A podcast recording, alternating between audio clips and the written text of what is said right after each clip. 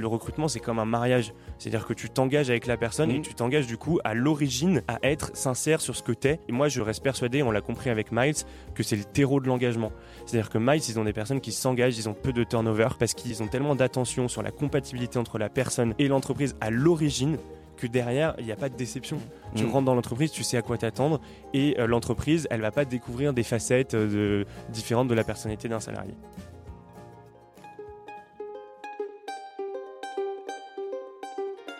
Vous connaissez l'adage après la pluie le beau temps? Est-ce que vous croyez que ça peut s'appliquer au monde du travail? Lundi au soleil, ça n'est pas un bulletin météo, c'est un podcast qui porte haut et fort la voix de celles et ceux qui pensent le travail autrement. Je me présente, je suis Tim Levert, cofondateur et associé de matribu.io, cabinet de conseil en marque employeur et expérience talent. Tous les lundis, je reçois une personne qui a osé tenter de nouvelles méthodes, de nouvelles façons de travailler, mais également des personnes qui imaginent le travail de demain et ils viennent le partager avec vous. Alors de quoi l'avenir du travail sera-t-il fait? Vous le saurez en écoutant le podcast. Je suis Tim Levert et lundi au soleil, c'est une chose qu'on aura, je vous le garantis. Bonne écoute Bienvenue dans le podcast Lundi au Soleil. Dans ce nouvel épisode, j'accueille deux personnes. C'est une grande première, mais c'est pas la dernière dans le podcast, vous le verrez. Alors, qui on a aujourd'hui Aujourd'hui, on a, on a eu un, on avait eu un teaser euh, il y a quelques semaines euh, lorsqu'ils étaient passés rapidement pour raconter leur aventure.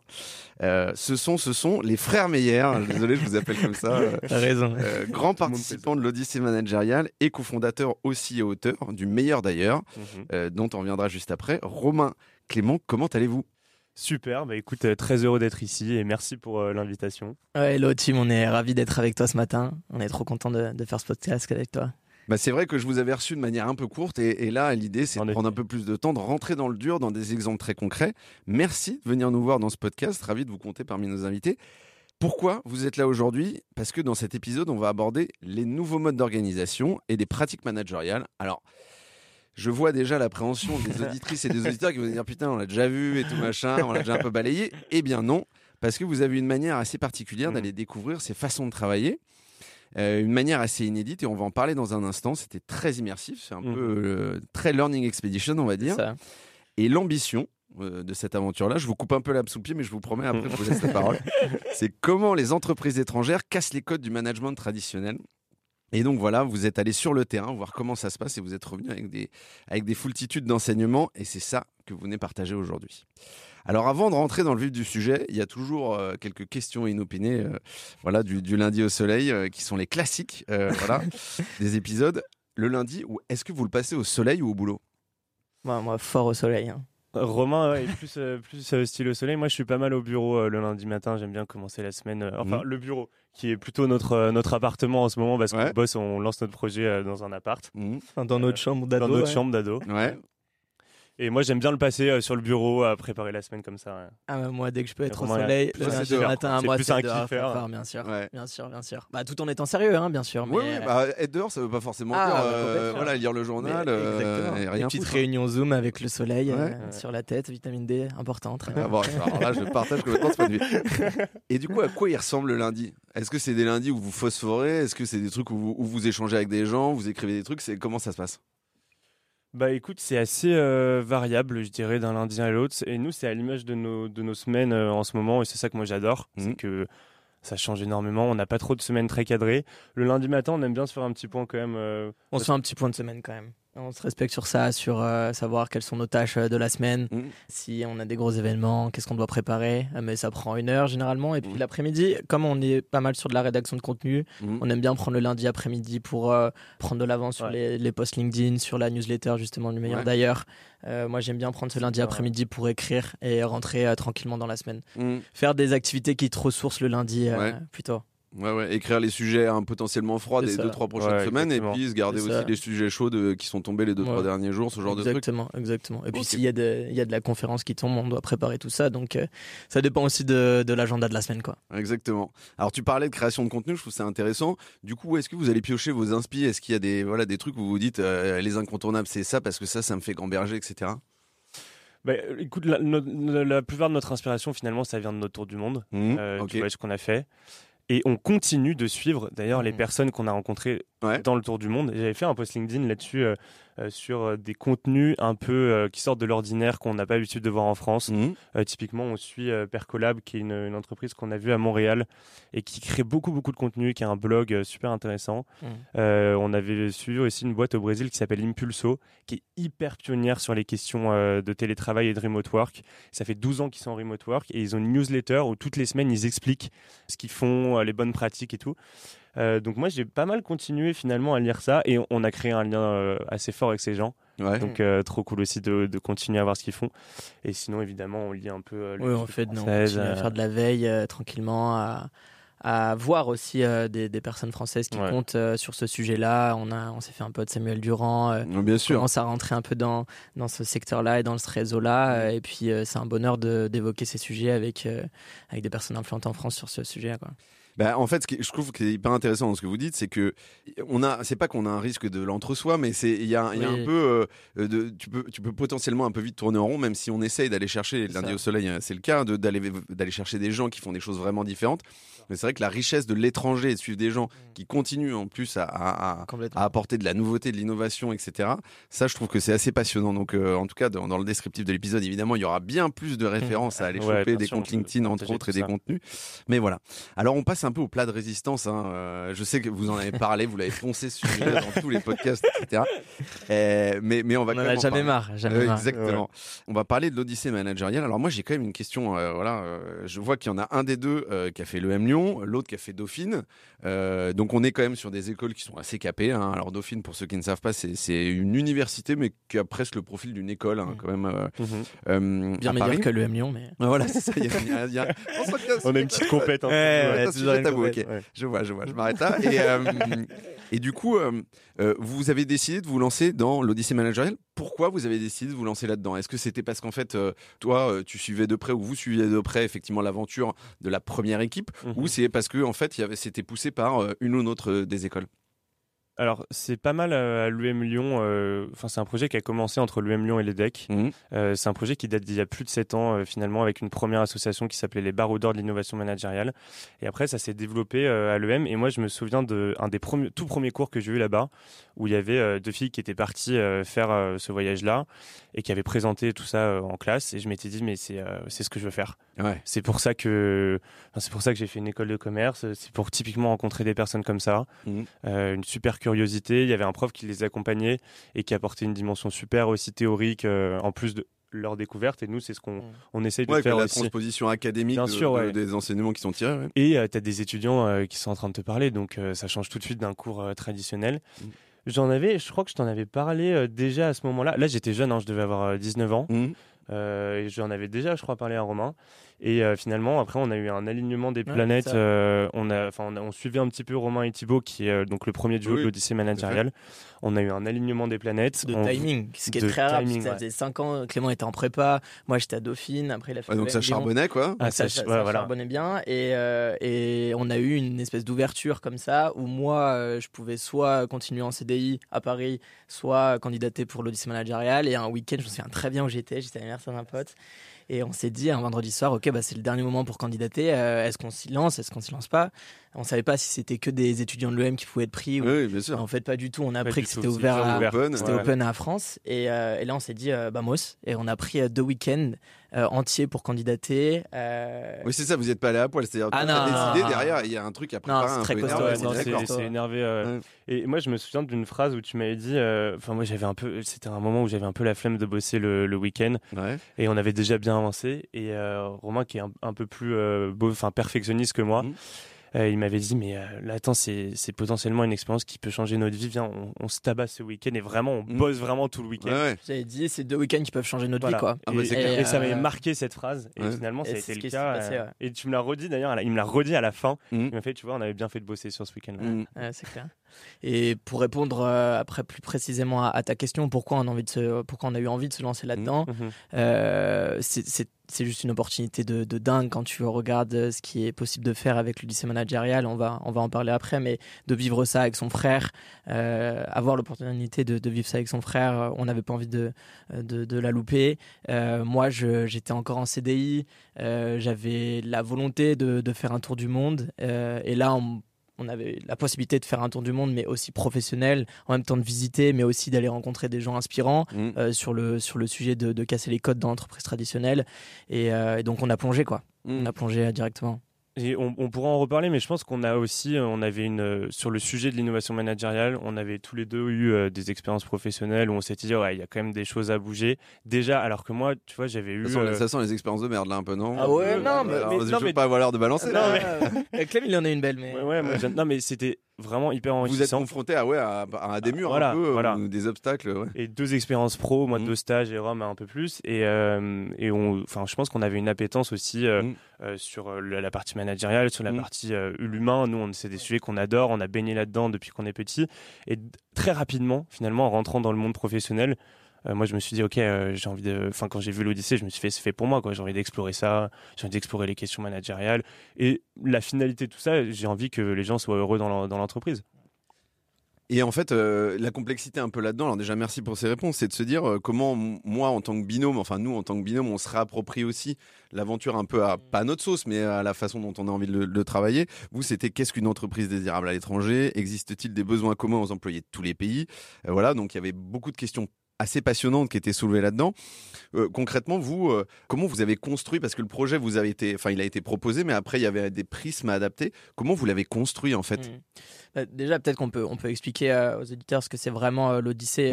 L'Odyssée, en fait, c'est donc c'est une association qui envoie deux étudiants par an pour aller découvrir des pratiques de management euh, innovantes dans le monde. Et puis c'est un projet qui se passe en trois phases. La première phase, donc, donc la phase de sélection, une fois mmh. que le duo est pris, euh, il doit préparer son voyage, il doit lever les fonds tout seul. Euh, il doit identifier les pays où il a envie d'aller et préparer euh, les sujets euh, qu'il a envie d'aborder avec les partenaires qui, qui financent le, le, tour. avec des contraintes, pardon, je te coupe, avec, des contraintes de temps aussi, du coup. C'est ça, bah, c'est fort en plus. C'est plutôt un voyage de six mois, généralement. Après, le duo est complètement free de, de d'organiser ça comme il veut. Est-ce qu'il a envie d'aller dans un ou deux pays, trois pays C'est ce Et sur la géographie, c'est euh, continent, quoi. C'est-à-dire ouais, ouais, hyper ouvert. Ok. Et euh, donc voilà, la, phase 2, c'est la phase de voyage euh, pendant, pendant six mois. Et puis la phase 3, c'est la phase de transmission de tout le savoir euh, qu'on a emmagasiné pendant, pendant ces six mois. Et donc, bah, voilà, j'ai parlé, j'ai oublié ta, ta question. Comment, non, mais concrètement, c'est comment, comment vous avez choisi Comment on a choisi le, sujet Spécifiquement les sujets, et puis surtout comment vous avez choisi après derrière de vous dire, bah, en fait, c'est tel pays que j'ai envie d'aller voir parce que tu mmh. identifier les boîtes, les problématiques, etc. Putain, c'est compliqué quand même. Pas facile. On a énormément travaillé sur notre raison d'être et on a eu du mal à la trouver, puisqu'à la fin, c'était aller trouver euh, des entreprises qui cassaient les codes de l'entreprise mmh. traditionnelle. Moi, j'avais eu une expérience, et mes expériences, euh, j'ai été en alternance chez une start-up euh, qui marche très bien, qui était top. Je me suis vraiment régalé, mais j'ai et, pareil pour les stages mais j'ai jamais eu la sensation en trois euh, années d'expérience pro, euh, jeune euh, expérience pro, de d'être, d'avoir la possibilité d'être moi-même au travail. Mm. Et ça me rendait dingue.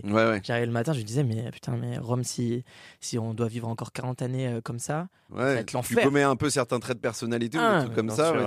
Tous mes one to one, mes premiers one to one, c'était Romain, il va falloir changer ton comportement parce que ça, ça va pas être possible. Ah ouais. Parce que je gueule un peu fort, j'aime bien rigoler, j'ai pas peur d'aller parler au CEO et, et tout ça. Bah, ça pouvait m'être reproché. Mmh. Et euh, je me suis dit, euh, mais ça, va me rendre fou, il faut absolument que j'aille trouver, et avec Clem, il faut que j'aille trouver des gens qui sont aussi fous que moi euh, à l'étranger. Et j'ai envie de savoir s'il y a des gens qui veulent casser tous ces codes-là.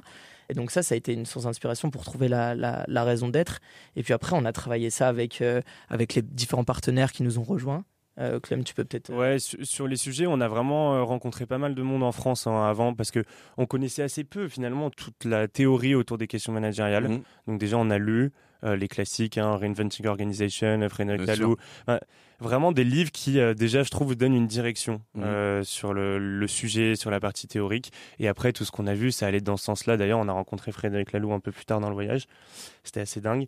Et mine de rien, ouais, mine de rien, les, les partenaires axe aussi un petit peu avec nous mhm. parce que euh, Bien sûr. on avait des, cabinets de conseil en transfo managérial qui euh, étaient beaucoup plus précis que nous sur ces sujets-là. Et donc on avait préparé tout un questionnaire avec eux et le questionnaire axait aussi euh, les sujets sur lesquels on allait. Donc ça va être nous on avait assez grossièrement la réunion. Bah eux ils allaient nous dire mais ouais mais comment se passe comment oui mais ils t'aiguillent donc c'est voilà c'est vraiment c'est de l'aiguillage. Mhm. c'était beaucoup plus ça. Après pour être tout à fait honnête nous on l'a joué super authentique sur tout le voyage. C'est-à-dire que on se laissait vachement porter par toutes les rencontres qu'on avait euh, dès qu'on allait voir quelqu'un, on avait évidemment en tête quelques questions, mais aussi euh, on laissait le- l'entretien, le, fil de l'entretien se dérouler. ouais, Ouais, Et, ça, ça a été a génial été parce que incroyable. on s'est retrouvés dans des rencontres. Moi, j'ai en tête une rencontre en Norvège où on y va en se disant bon, ok, ça a été une rencontre fabuleuse pendant deux heures où juste on n'a pas parlé. On a laissé la personne raconter ce qu'elle vivait. Donc, c'est une Ouais, entreprise et qui s'appelle Miles. euh, Mais en fait, juste on écoute et euh, Mm. on rebondissait un tout petit peu et c'était génial. Et pour revenir sur les, sur les pays, alors euh, le choix des pays, c'est pas si simple que ça. Parce que déjà, il y a pas mal de pays qui ont déjà été faits, qu'il y a la contrainte euh, environnementale qui rentre de plus en plus aussi dans l'association. Euh, donc, on, essaye de faire attention à ça. Et que euh, c'est très dur de savoir ce qui se passe dans un pays étranger sur les questions managériales parce que justement, il y a très peu de gens qui l'ont fait. Euh, donc, été un peu des paris, je dois dire, nous, sur les pays. Euh, on voulait euh, commencer sur la, la partie en Europe euh, avec la Norvège et l'Islande Mhm. euh, pour avoir un, que ça soit assez simple en, en termes de points d'ancrage parce que culturellement on a pris quand même des sacrées claques euh, dans les pays. On avait besoin. Ouais, c'était d'y aller crescendo, quoi. d'aller Voilà. Vers Ouais, les- le- déjà- le modèle un, un Ouais. peu européen, en tout cas occidental, et puis aller potentiellement vers un modèle C'est un ça, plus- moi je me souviens quand on pose nos valises en Norvège euh, le premier jour et qu'on se dit qu'on a six mois devant nous, euh, qu'on a tout à construire. euh, Ouais. Pff, Tu prends une Ouais, petite, un- euh, ouais, une petite claque. claque quand même. Mhm, hein, ouais. Bien sûr. Puis on n'était pas hyper prêts. On a, en fait, moi j'étais pas hyper encore en alternance euh, quand on a dû lever les fonds. Donc on a levé les fonds, euh, on a levé 33 000 euros en un mois et demi euh, auprès de 12 partenaires. Donc ça allait très très vite. Mhm. Et on n'a pas eu tellement de temps de se préparer sur les sujets. Mais en même temps, euh, en fait, c'est ce qui fait la beauté de, de ce sujet, Mm. de l'innovation managériale. C'est que moi, je, je suis vraiment mais, tellement satisfait qu'on soit pas euh, cadré euh, trop fort et qu'on ait eu la chance d'aller sur différents sujets à chaque entretien. Et même à la fin, on sélectionnait les boîtes parce qu'ils avaient une particularité sur un sujet particulier Oui, bien sûr. soit euh, sur un modèle de gouvernance, soit sur le modèle salarial, soit euh, je sais pas sur un modèle de reconnaissance. Mm. Et en fait, euh, c'était merveilleux de pas se laisser euh, bah, des, des portes fermées, hein, tout Mm. simplement. On nous l'a souvent dit, ça. euh, la chance que vous avez avec ce voyage, c'est de garder votre naïveté, garder votre euh, ce côté jeune. C'est ça que nous on recherche. On nous l'a dit en conférence, et je pense que là-dessus, on l'a, enfin, on a vraiment joué cette carte-là. Et c'était mieux qu'on qu'on arrive avec un œil vraiment nouveau dans les boîtes. Ouais, complètement. Et juste petite question sur donc les, in- enfin, les personnes que vous êtes à l'interviewer. Vous aviez tout le monde avant de partir Mhm. ou vous vous êtes dit en fait tu vas voir. Alors parce que je Ouais. précise parce que moi par exemple quand je fais des interviews, Mm. j'ai évidemment 4-5 invités de prévus, Mhm. etc. Mais souvent quand je- quand j'interviewe quelqu'un, il me dit non mais attends il faut que tu prennes telle personne, Ouais. elle est dingue, etc. Ouais, ouais. Alors je, je, je les prends pas toutes, etc. Mais mais mais c'est quand même souvent une bonne grosse dose de Ouais. référence et d'inspiration quoi. Et du coup comment ça a fonctionné pour vous? On n'est pas aussi consensueux que toi, Tim. On, a mis, on a mis un peu plus de temps. Non, en fait, ce qu'on faisait, on avait un plan d'attaque euh, de prospection. On se reposait sur pas mal de choses. Quand on arrivait dans le pays, on restait à peu près trois semaines euh, dans le pays. Et la première semaine, on faisait un espèce de dégraissage de, de notre réseau. Donc, euh, on appelait euh, nos écoles pour savoir. Enfin, déjà, on faisait euh, les alumni de l'UM Lyon, les Mhm. alumni de, de Paris Dauphine. Euh, on avait nos partenaires qui nous aidaient. Luc Breton de Next Gen Enterprise qui avait fait un tour du Donc, monde. Qui est passé donc, dans le podcast. qui est passé dans le podcast, qui nous a accompagnés et qui avait un, un bel Excel à, nous- à nous passer sur les différents Ouais. pays. Donc la première semaine, c'était ça, c'était d'aller chercher le maximum de contacts français généralement et locaux pour pouvoir ensuite euh, bah, discuter avec eux et qui nous passent euh, d'autres personnes à aller voir. En fait, le meilleur moyen de prospection qu'on ait trouvé, bon, il y avait eu du LinkedIn, comme on l'a dit, on faisait du réseau aussi, mais c'était à la fin poser cette question est-ce que euh, tu connaîtrais pas une ou deux personnes euh, locales qui a des pratiques de management un peu innovantes Mm. Et c'est à partir de ce moment-là où ça devenait très très intéressant. Mm. Parce que la première semaine, c'était un peu plus de. C'est de la découverte. C'est de la découverte, c'est même culturellement, culturels. intéressant la Ouais. première semaine. Oui, mais On- c'est plus, c'est c'est plus humain, enfin c'est plus social Voilà, que, voilà, que- que complètement. le milieu du travail. quoi. Mais, c'était complètement. nécessaire, euh, nous, pour rentrer dans le pays, pour comprendre euh, le fonctionnement, Mm. et après pour avoir euh, cette seconde vague de réseau c'est euh, qui était déjà plus précise sur les questions managériales. Mm. Et la troisième semaine, ça pour la petite anecdote, Ouais. notre troisième semaine dans les pays, c'était pépite à chaque fois. C'est là où on a vraiment nos meilleures découvertes. Mm. Moi, je me souviens notamment de l'entreprise Miles, donc on, on en reparlera peut-être un peu, mais Bien sûr, qui nous a peu. complètement marqué Mm. euh, sur ce voyage-là. On l'a rencontré à Bergen en Norvège. Le- Je crois que l'après-midi, on, partait, on partait. en avion. On allait en Islande et ça a été notre dernière rencontre. Ouais. Personne ne connaissait cette boîte, elle était dans aucun réseau. Et c'est vraiment localement, on nous a dit, mais cette boîte-là, c'est une, c'est une boîte pépite en Norvège, il faut aller la voir. Et on nous en parlait à Oslo alors que c'était à Bergen. Voilà, et, C'était- et je pense que ça, c'est vraiment la valeur aussi de ce qu'on a fait. Euh, moi, je me souviens d'une personne qui nous avait dit, mais les gars, euh, faites vos, faites vos rencontres en Zoom, vous avez aucun intérêt euh, à partir dans les pays comme ça. Et, Ouais. mais, mais c'est pas vrai. Non, Je veux dire, euh, ouais, je- euh, Mais on l'a entendu. Et, Ouais. euh, et moi, là, quand on a rencontré Miles, j'ai compris au bout de trois semaines l'énorme valeur d'être sur place et de rencontrer les gens. En trois semaines, c'est parfait, du coup, parce qu'on avait français expat la première semaine qui nous mettait en lien avec des locaux qui n'étaient pas forcément dans le cœur du sujet, et les locaux après nous mettaient en relation avec d'autres locaux, mais qui étaient cette fois dans le cœur du sujet. Mm. Donc en trois semaines, en fait, on arrivait à la troisième semaine. Bah, les deux premières semaines étaient hyper intéressantes pour comprendre la culture du pays, et la dernière semaine était euh, souvent très, vraiment géniale sur le sujet de l'innovation managériale. Mm. Mm. Et du coup, je trouve qu'il y a un parallèle intéressant peut-être à trouver sur euh, euh, quand tu changes de boîte ou tu, tu, restes dans la même boîte mais que tu vas bosser dans un pays étranger. Souvent, l'onboarding, elle est un peu compliquée parce que tu arrives. Alors bon, si tu pars en Angleterre, ça va, t'es pas trop dépaysé quoi. Mais, euh, mais quand tu pars dans des pays comme ça, potentiellement, même d'un ah point de vue social, interactionnel, etc., c'est hyper différent. Et en fait, tu es accompagné sur un peu la culture de la boîte, peut-être mmh. les process, mais finalement, ce côté très humain tu vois, dont on parlait. Et, juste une dernière chose par rapport à ça, il y a des réseaux français qui sont quand même très puissants mmh. à l'étranger. Moi, j'ai trouvé. on a beaucoup utilisé le réseau Bicorp, euh, qui est présent un peu partout dans le monde. Le réseau Great Place to Work, qui est aussi euh, qui a été un super point d'entrée. Euh, le réseau Pour lequel tu travailles, toi, je crois d'ailleurs. on, a, bossé un peu avec eux. voilà, et il y a le réseau de la CCI, il y a enfin les chambres de commerce françaises qui sont qui nous ont aidés à chaque fois, et on avait le Business France aussi. Business France, enfin vraiment aussi sur place d'utiliser les réseaux locaux, ça marche très bien. et j'ai trouvé moi que les Français dans les pays étrangers globalement sont hyper ouverts à l'échange, euh, mm. des super rencontres aussi à chaque fois. Ouais, ouais, donc finalement on n'est pas si euh, on n'est pas si euh, sauvage que ça. non, on a une super image à l'étranger. Hein, C'est un point sur lequel on pourra revenir parce que moi ça a eu une importance aussi. Ouais. Alors, je, vous propose qu'on rentre aussi dans des, dans des exemples hyper concrets. Euh, tu as évoqué, alors on, en évoquera d'autres, hein, bien évidemment, euh, parce qu'il y a eu le Brésil, euh, voilà, il y a eu le Canada, il y a l'Islande aussi, t'en en mm. parlais, il y a eu la Corée, voilà, on verra laquelle. Et, on va, moi, je vous propose qu'on commence avec Miles en Norvège. Mm-hmm. J'aimerais bien, j'aimerais bien qu'on évoque ça. Vous, c'était une des premières expériences du coup que vous avez vécues dans cette Odyssée. Concrètement, qu'est-ce qui vous a là où, là où vous avez un peu pris une claque Qu'est-ce que vous avez découvert? T'as une heure et demie. T'as une heure trente. Hein. ouais, alors c'est ça qui est euh, Miles, ce qui est impressionnant, c'est la cohérence de A à Z sur l'humain. Ça veut dire que l'humain est au centre de tout. Euh, c'est la valeur première dans l'entreprise, le respect de l'humain. Mm. Et après, toutes les pratiques managériales sont en adéquation avec ça. Peut-être que tu peux euh, raconter quelques pratiques managériales, Rome, euh, en adéquation. Et, juste avant de, partir sur les pratiques, euh, je me souviens très bien de. enfin, je vais te raconter une anecdote. C'est quand on est sorti. en fait, ce qui est dingue, c'est qu'on devait voir le, le président de la boîte et là-bas, il s'appelle pas président, il s'appelle Group Servant Leader. Donc, Servant, quoi. Servant, Leader.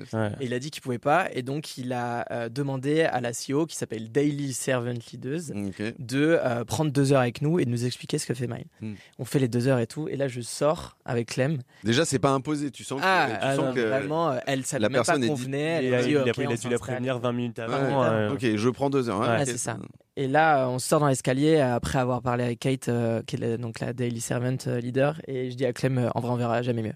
Ça, faisait trois semaines de voyage et je, on, avait, on, avait, la conviction que vraiment, je dis à Clem, je m'en souviens très bien, on est dans l'escalier, je lui dis, on vient de voir le top, tu vois, on ne verra jamais mieux. Après, c'est le top pour nous et il y a eu. Pour nous, pour nous, bien sûr. Mm. Euh, voilà, beau teaser. Maintenant, en pratique, euh, qu'est-ce, qu'est-ce qui nous a marqué, comme Clem l'a dit ce qui est Le plus important, c'est l'adéquation qu'ils ont entre la vision, euh, les principes de leadership qu'ils annoncent et le respect en action managériale qu'ils font derrière. Mm. Celle qu'on donne énormément de pratiques en conférence, c'est euh, le, cassage de contrat. Donc en gros, D'abord, ils font des espèces de one-to-one authentiques. Donc, Kate, la servante leader, elle prend une heure par mois avec ses 50 salariés pour savoir comment le salarié va. Mm. mais de manière très authentique. On va mm. pas trop sur le professionnel, on va juste dire ok Tim, euh, comment tu te sens C'est quoi ton état d'esprit Comment tu euh, vas Mais vraiment authentique. Comment tu vas vraiment Comment tu vas euh, Est-ce que je peux t'aider avec ta famille mm. Est-ce que le TT ça se passe bien? On prend du temps, on prend 30-45 minutes pour savoir comment la personne va. et on n'aborde pas trop le côté pro. On est vraiment que sur l'aspect personnel pour créer presque un lien d'intimité le deuxième euh, truc qu'ils font, c'est euh, le taking température. Donc tous les quatre mois, ils vont euh, venir poser six questions. et ces six questions, elles sont non anonymes. non anonymisées. donc, ils savent très bien qui répond quoi. et c'est un cabinet de conseil en IT. Et donc, on va aller demander, OK, Tim, est-ce que dans ta mission, ça se passe bien? Qu'est-ce que tu penses des managers chez Miles en ce moment? Et toi, tu vas répondre de 1 à 6. À chaque fois, 6 étant c'est top. Un, ça va Et pas. ils savent que c'est que c'est moi qui réponds, Et ils etc. savent Sûr, que ouais. c'est toi qui réponds. Ouais, alors c'est c'est c'est- ça c'est pas dans la Ouais, culture française du coup. Mais le, hein. le one-to-one authentique est fait pour créer une relation Ouais, de de confiance qui est suffisamment importante Ouais. pour que ça soit non mais mais de monétisé. confiance mais sincère quoi. Hyper sincère. Exactement, très authentique, c'est ça. l'authenticité qui est le plus authentique. Et donc jusqu'ici, c'est assez classique en vrai comme pratique. Ce qui est hallucinant, c'est que, euh, et ça s'est passé cinq fois, on a demandé à Kate, en fait, ils sont capables euh, d'aller dans l'extrême application de ce qu'on a dit tout à l'heure, de l'acceptation, enfin de l'adéquation entre principe et action. C'est que si un salarié, si tu me dis, OK, moi ça fait trois fois que je vois que Tim, il est pas à l'aise dans sa mission, ça va pas bien, et ben je suis capable d'appeler le client et de casser le contrat. À- qui- C'est des, c'est des sommes de 70 000 euros, Oui 100 oui, 000 c'est des euros assez costaud. de faire passer, de casser le contrat, et de faire passer euh, mon sujet souverain, donc euh, Tim, euh, Mhm. en salarié, parce que je lui ai promis qu'il était plus important que le chiffre d'affaires avant euh, la mission. Et ça, ils l'ont déjà fait cinq fois. Et là, le moment où elle nous dit ça, on dit Attends, t'es capable de faire passer. Tu t'assois sur du business, ah, tu vois. tu t'assois sur ouais. 104 chiffre d'affaires, Ouais. je le fais cinq fois. Bon, là, tu prouves, et ça, ça, ça- ça permet quoi? Tu- Tu prouves à ton salarié que tu le considères, que tu le caractérises Mhm. tellement à ce Mhm. moment-là, et ça crée, ça commence à créer un cercle vertueux derrière où euh, eh ben, je t'engage, tu as envie de te battre pour moi, tu crées plus de valeur, euh, les gens veulent venir parce qu'ils entendent qu'on est capable de faire ça, etc. Ça, c'est une, pratique qui nous a vraiment. euh, elle est extrême. Ça Tout le monde ne peut pas faire ça. fois, hein, mais- En conférence, on, on a souvent des, des revendications sur ce point-là, mais euh, elle, elle a existé et euh, elle, elle, elle nous- enfin, nous a halluciné. Et, et Miles, il faut savoir que c'est une des entreprises les plus innovantes technologiquement en Norvège. Euh, cinq années d'affilée, donc 2018, 2019, hein, jusqu'à à peu près 2022. Euh, chiffre d'affaires, croissance importante, euh, taux de turnover euh, autour de 5%, euh, qui a un peu augmenté au moment du Covid. Euh, c'est c'est des faits, c'est-à-dire que l'humain et la question managériale est centrale. Mm. Et euh, l'économique derrière suit, mais plus, enfin c'est plus que ça suit, c'est que c'est l'humain euh, et la relation de confiance qu'ils ont qui crée une, une entreprise qui est complètement qui se différencie Mm. euh, sur le terrain économique. Et moi, j'ai adoré ça parce que c'est la première fois qu'on voyait une boîte où la corrélation entre les deux était aussi forte.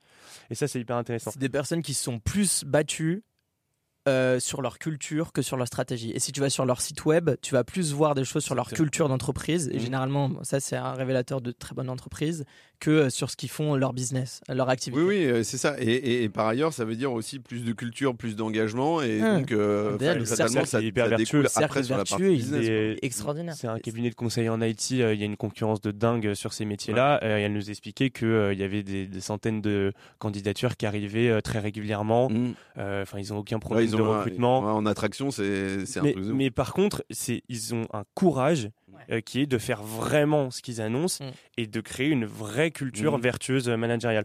Ils- Je peux, peut-être aller sur le. L'invitation. L'invitation des maris, euh, des Ouais, familles. alors moi, je voulais juste très rapidement aller sur le- la question du recrutement. Ah ouais. Ouais. Euh, il faut savoir qu'en Norvège, ils ont une vision différente du recrutement. Euh, C'est-à-dire que le recrutement, il va se faire sur un, un temps qui est plutôt long. Euh, et le but, c'est de comprendre comment la personne fonctionne, Ouais. euh, la personnalité de la personne, Bien et sûr. surtout si cette personnalité-là, elle, elle, est, euh, elle est compatible avec ce qu'on vit dans l'entreprise. La culture, la mission, les valeurs, la façon dont on fonctionne, etc. Exactement. Mais Mm. c'est Fit for all. fit for all et pas Mm. le, que le fit for role qui Mm. est euh, les compétences. Ce qui est fou, c'est qu'ils le font de manière super authentique. C'est-à-dire que Miles, ils ont compris qu'ils n'ont aucun intérêt, si tu veux, pour engager les personnes après. Mm. Ils ont aucun intérêt à mentir sur ce qui se passe euh, dans leur quotidien, dans l'entreprise. Et donc, ils sont hyper transparents au moment de, de l'entretien euh, Mm. d'embauche. Et ils ont une pratique qui est assez dingue. Donc, il y a deux, euh, deux tours assez classiques. un tour, un fit RH. Deuxième tour, le fit de compétences, un peu Mm. ce qu'on retrouve en France. Ouais. Et le troisième tour, c'est euh, ils appellent 10 personnes de ton entourage. Ouais, de ton entourage. Donc ça peut être. Demande, demande au candidat. De demandent aux lister. candidats de lister Ça les. peut être parents, profs, enfants. Ah, ça peut être n'importe qui, ça peut être ton prof de sport, ça peut être quelqu'un avec qui tu as bossé. C'est mais ça c'est même pas quelqu'un forcément avec qui tu es très proche. Mm. L'idée c'est de comprendre comment tu, tu te comportes dans un collectif, comment tu te comportes au quotidien et ils le font vraiment pas et ça Pas du flicage. c'est pas du flicage parce qu'en France dès qu'on raconte cette euh, Il y a Il y a un pratique côté intrusif. Ah, voilà, et sûr, on nous dit ça, ça. mais en fait, donc déjà il y a, il y a une relation de confiance qui est un peu plus importante en Norvège. Mhm. Voilà, je sais pas à quel point cette pratique, on pourrait l'appliquer directement telle quelle en France. Ouais, elle peut être adaptée. De toute Elle façon, il peut être pas. adaptée. Pas, je prends un truc. et Nous, c'est ce qu'on est en train and de faire là. On, est en train de l'appliquer dans une, Mhm. un grand groupe français et on est en train de, on va le- l'adapter évidemment cette Mhm. pratique-là. Mais c'est l'idée qui est intéressante derrière. Et donc, ils essayent vraiment de comprendre comment la personne se, se comporte au quotidien. Et encore une fois, avec cette idée pratiquement du, du- du mariage, ça peut choquer cette image, mais le recrutement, c'est comme un mariage. C'est-à-dire que tu t'engages avec la personne et Mhm. tu t'engages du coup à l'origine à être sincère sur ce que t'es. Mhm. Et c'est moi, je, je reste persuadé, on l'a compris avec Miles, que c'est le terreau de l'engagement. C'est-à-dire que Miles, ils ont des personnes qui s'engagent, ils ont peu de, peu de turnover parce qu'ils ils passent tellement, ils ont tellement d'attention sur la compatibilité entre la personne et l'entreprise à l'origine que derrière, il n'y a pas de déception. Mm. Tu Mm. rentres dans l'entreprise, tu sais à quoi t'attendre et euh, l'entreprise, elle va pas découvrir des facettes euh, de, différentes de la personnalité d'un salarié. Alors là, c'est marrant parce qu'effectivement, moi j'ai connu des boîtes avec des process hyper chiadés, etc. Euh, alors, pas aussi poussés, je parle sur la partie personnelle euh, et tout. Mhm. Pourtant, il y a des outils pour le faire. Moi, j'utilise des outils comme le PXT Select et des choses comme ça qui permettent d'en savoir plus sur le Mhm. profil, comment tu interagis. Après, il y a... mais souvent, avec ce qui se passe actuellement, j'aime pas le mot guerre des talents. C'est plutôt, euh, voilà, il y a un manque d'attractivité d'un certain nombre de boîtes, mais c'est finalement les, les, les boîtes, elles veulent recruter vite. Tu Ouais. vois, c'est euh, putain. euh, en fait, je fais vite. Et puis, moi, j'ai entendu des managers, euh, des patrons de boîte qui me disent non, non, mais attends, si ça, si ça le fait pas, en fait, ben c'est ça la période d'essai. Mm. Alors, en fait, oui et non. C'est-à-dire qu'à un moment donné, quand tu penses comme ça, c'est en fait non, c'est pas le sujet. C'est-à-dire que Ouais. ça crée aussi du turnover, ça crée une instabilité aussi pour les collaborateurs qui sont en interne, qui se disent putain, ça tourne et tout machin. Et donc, moi, je suis assez, euh, effectivement, ce Temps côté, long. euh, ouais, le temps long, Le euh, temps long. prend plus C'est comme, euh, c'est comme quand tu t'associes avec quelqu'un. hein, Ouais, hein, ouais, il faut trouver. euh, Complètement. Bien sûr. sûr que tu ne du pas temps. le mauvais casting. En fait, il coûte cher Il coûte très cher. en prime et, il coûte, et surtout psychologiquement sur ce que ça envoie comme impact sur le collectif. sûr, quoi. bien Donc, euh, Ouais, le recrutement, c'est un investissement. Donc, tu Mm. as intérêt à passer du temps. Et c'est vrai qu'en Norvège, Il euh, passe beaucoup de temps. ils passent Norvège, beaucoup Canada, plus de temps que nous. il passe beaucoup plus de temps que nous sur, les, sur le recrutement. Alors, c'est un risque parce que c'est vrai que pendant ce temps-là, tu épuises un peu tes équipes et tout. Mais ils décident de prendre euh, ce temps-là. Ce temps-là, ouais. Euh, alors on se déplace euh, pas très très loin, euh, enfin un petit peu quand même, mais en, en Islande, vous en parliez un peu tout à l'heure, où effectivement vous avez rencontré une boîte qui s'appelle CCP, je Ouais. crois, et eux qui ont aussi, je dirais, une initiative un peu particulière, presque médiévale. Ouais, excellente. Ouais, en fait, c'est une boîte de jeux vidéo et donc on, on est rentré avec Clément dans, dans, dans l'entreprise. Et en fait, quand tu rentres dans l'entreprise, le premier, ils ont un mur énorme à gauche et sur ce mur, on avait une quarantaine d'épées. Euh, et Déjà, c'est- c'est. On pourra Ouais. mettre la photo aussi. Ouais. Ouais, ouais, bon, On a alors, la bien photo. sûr. et c'était euh, des vraies épées, quoi. Et Ouais. donc, euh, on demande, euh, on avait vu le directeur marketing et on lui dit, mais qu'est-ce que c'est que ça? Mmh. Ça peut être un peu impressionnant. Tu dis, C'est- ah, putain, non, mais ouais. hyper impressionnant. Ah, c'était Ouais. hyper impressionnant. Et, euh, et du coup, en fait, euh, bah, c'était une marque, euh, c'était une marque de, de fidélisation. En fait, ils offraient euh, cette, euh, cette épée-là euh, à tous les collaborateurs qui étaient restés, c'est quoi, 5 ans ou 10 ans? Plus de 10 ans. Plus de 10 ans dans la boîte. Il leur euh, permettait de, euh, de choisir entre un cadeau un peu plus classique et euh, cette épée-là qui faisait forger en Allemagne Mmh. et qui faisait importer Ok, c'était pas un truc sur ah. Ah, non, non, et en gros, c'est une arme blanche euh, en Islande, donc ils devaient avoir une autorisation pour l'avoir chez eux. Donc ils proposaient aux salariés de l'afficher au bureau. Et donc, tu arrives dans la boîte, et en fait, C'est une impressionnant. quarantaine d'épées comme ça. Mhm. Et le message derrière, il est hallucinant, parce que pour Mhm. des jeunes qui arrivent dans la boîte, ils vont demander ça, ils vont dire, bah écoutez les amis, euh, là on a 40 mecs, Mmh. Euh, ça fait euh, plus de 10 ans qu'ils sont dans l'entreprise, euh, ben, ça, envoie un, ça envoie un message, Ouais. un message très fort. Ça rejoint la liste un peu des pratiques qu'on a vues qui sont très symboliques parce que euh, je- enfin, moi j'estime que cette pratique managériale là on, ça, ça va pas sur le fond euh, du sujet c'est pas pour ça que les salariés ils vont rester plus longtemps parce qu'il y a des épées mais ça fait partie de ces pratiques très symboliques je trouve qui sont importantes dans une entreprise pour euh, faire passer des messages on a vu la même chose en Colombie une, une tienda enfin peut-être qu'on en parlera après mais c'est pas la seule fois qu'on a vu euh, ces, ces symboles là et Mhm. euh, je pense que ça, ça peut avoir un rôle à jouer aussi Euh, Et ouais. puis, s'il faut célébrer ces victoires-là, euh, tu vois, c'est des réussir petites à choses, mais c'est important. aujourd'hui, longtemps. Ce qui est intéressant là-dedans, moi je trouve, c'est que euh, tu vois proposer des cadeaux aux collaborateurs, tout ça, c'est bien. Et je, dis, Oui. je dis pas que c'est une idée en mousse, hein, bah, loin de là et tout. euh, mais le côté euh, euh, cristallisation par l'objet ouais. et la mise en avant, Ouais. euh, il y, a, il y a un côté où en fait qui donne envie, c'est-à-dire que Ça tu arrives. donne Alors bon, alors l'épée, on aime, on Oui, n'aime pas. C'est vrai que c'est un peu Bah, particulier. Boîte de jeux vidéo, hein. le boîte. Oui, oui, c'est ça. du coup ça, rentre dans le voilà, dans le- euh, mais euh, mais il y a un côté effectivement. euh, Et moi, ce que je me demande, c'est, euh,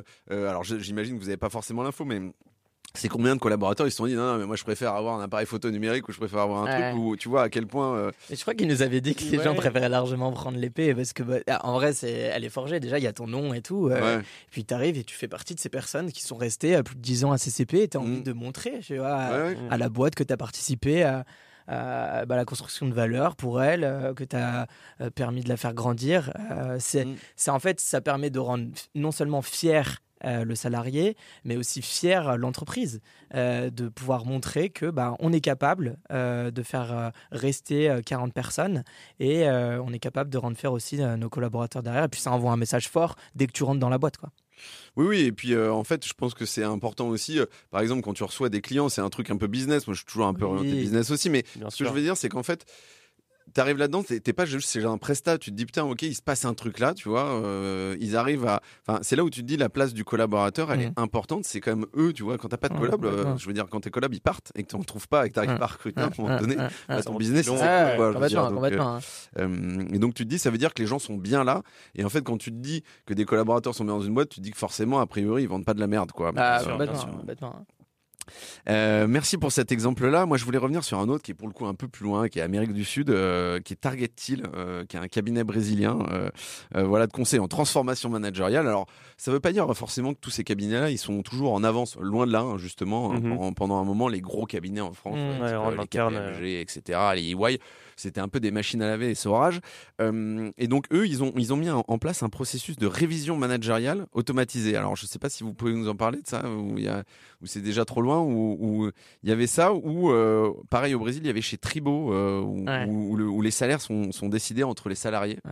Ça, c'est costaud. Moi, chez Target, bon, déjà, Target Hill, je pense que c'est, ça fait partie des cabinets conseils les plus innovants qu'on ait vus. Euh, et de manière euh, plus générale, au Brésil, on a été extrêmement surpris de, de la capacité des Brésiliens à innover euh, Ouais. sur, sur, sur la gouvernance, sur les modèles de gouvernance. c'est c'est pas, je balance pas, mais tu as des a priori. Tu dis dans un pays comme ça, peut-être que Mais en fait, ils sont pas au ouais. taquet sur les innovations managériales. justement, en fait, euh, par le fait qu'il y a une grande frange de la population qui soit euh, qui vivent dans l'extrême pauvreté, en fait, euh, les Brésiliens voient l'innovation comme un moyen de s'émanciper, Mhm. et donc euh, ça devient euh, ça devient une course à l'innovation. Et euh, ils le font non seulement sur des produits, euh, sur des applications. Euh, Il y avait l'application, c'était plus, les- c'était quoi l'application? C'était Pix, je sais plus. Non, Pix c'est français. Euh, Ils ont, ils ont un espèce de Lydia euh, brésilien qui est Mm, trop fort. euh, Ils ont mis ça pendant le, le confinement. Donc, ils sont hyper innovants sur ça.